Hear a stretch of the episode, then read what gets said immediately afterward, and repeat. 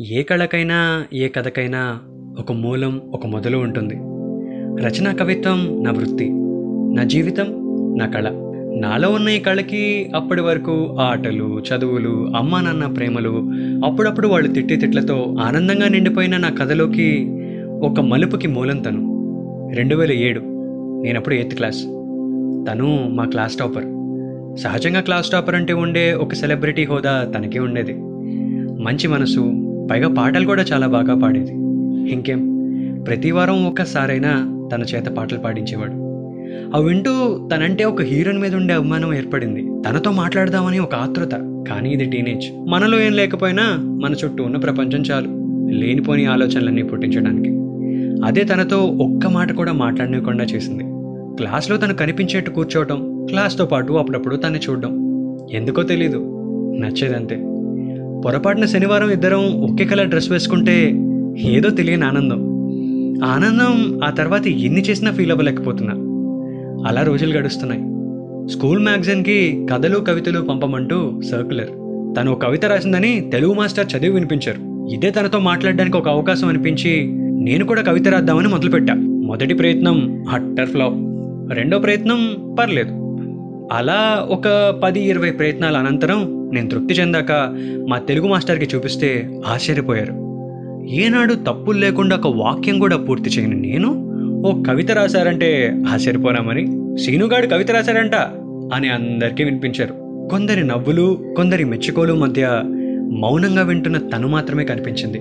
ఆ కళ్ళల్లో ఒక మెరుపు చూడడానికి ఆ రోజు నుండి ఎన్నో కవితలు రాయడం మొదలుపెట్టా. పదాల కోసం అమ్మ చదివే పుస్తకాలు తెలుగు పద్యాలు చదవడం మొదలుపెట్టా. వాటితో పాటు క్లాస్ పుస్తకాలు కూడా.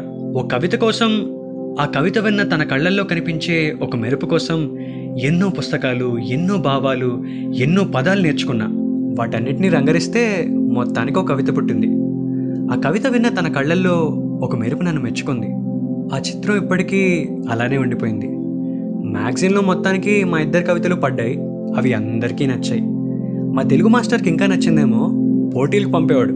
నేను ప్రైజులతో తిరిగి వచ్చేవాడిని అలా ఎయిత్ క్లాస్ వరకు పక్క క్లాస్ కూడా తెలియని నా పేరు టెన్త్ క్లాస్కి వచ్చేసరికి అందరికీ బాగా తెలిసిపోయింది. ఇప్పటికైనా మాట్లాడదామా? అమ్మో వద్దు. నేను చదువుల్లో యావరేజ్ సెవెంటీ పర్సెంట్ వస్తే చాలనుకునే టైప్.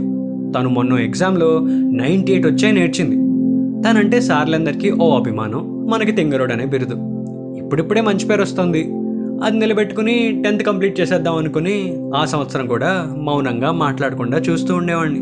రోజు తన్ని చూడడం మనసుకు ఒక బూస్ట్ లాంటిది. ఈ భావన బాగుంది. కానీ దాన్ని ప్రేమ అని అనలేను. ఎందుకంటే ఈ భావన మా అమ్మ నాన్న ప్రేమ కన్నా ఎక్కువైతే కాదు. టెన్త్ క్లాస్ పరీక్షలు మొత్తానికి రాసేసా.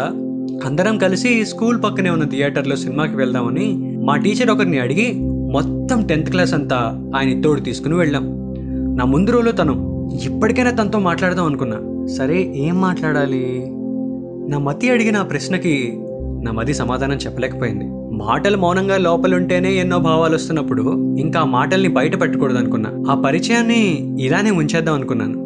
ఈ చందమామ కన్నా తన వల్ల నేను ఫీల్ అవుతున్న వెన్నెల బాగుంది నాకు.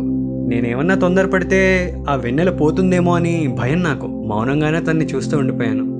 సినిమా అయ్యాక అందరూ వాళ్ళు బస్సులు ఎక్కుతున్నారు నేను కూడా ఎక్కి ఆ బస్ తనని నా కంటి నుండి మాయం చేసేంత వరకు తనని నా జ్ఞాపకాల్లో దాచుకున్నా.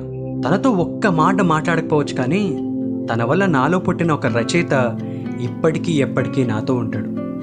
తన వల్ల ఒక లక్ష్యం ఏర్పడింది. బహుశా ఆ లక్ష్యం నాలో కలిగించడానికి తన పరిచయం అయిందేమో అలా ఎప్పటికీ మొదటి క్రష్గా నా ప్రయాణంలో ఒక అద్భుతమైన మజిలీగా తను ఉంటుంది. తన మీద ఉన్నది ప్రేమ అని అనలేను. ఆ భావనకు ఒక పేరు లేదు.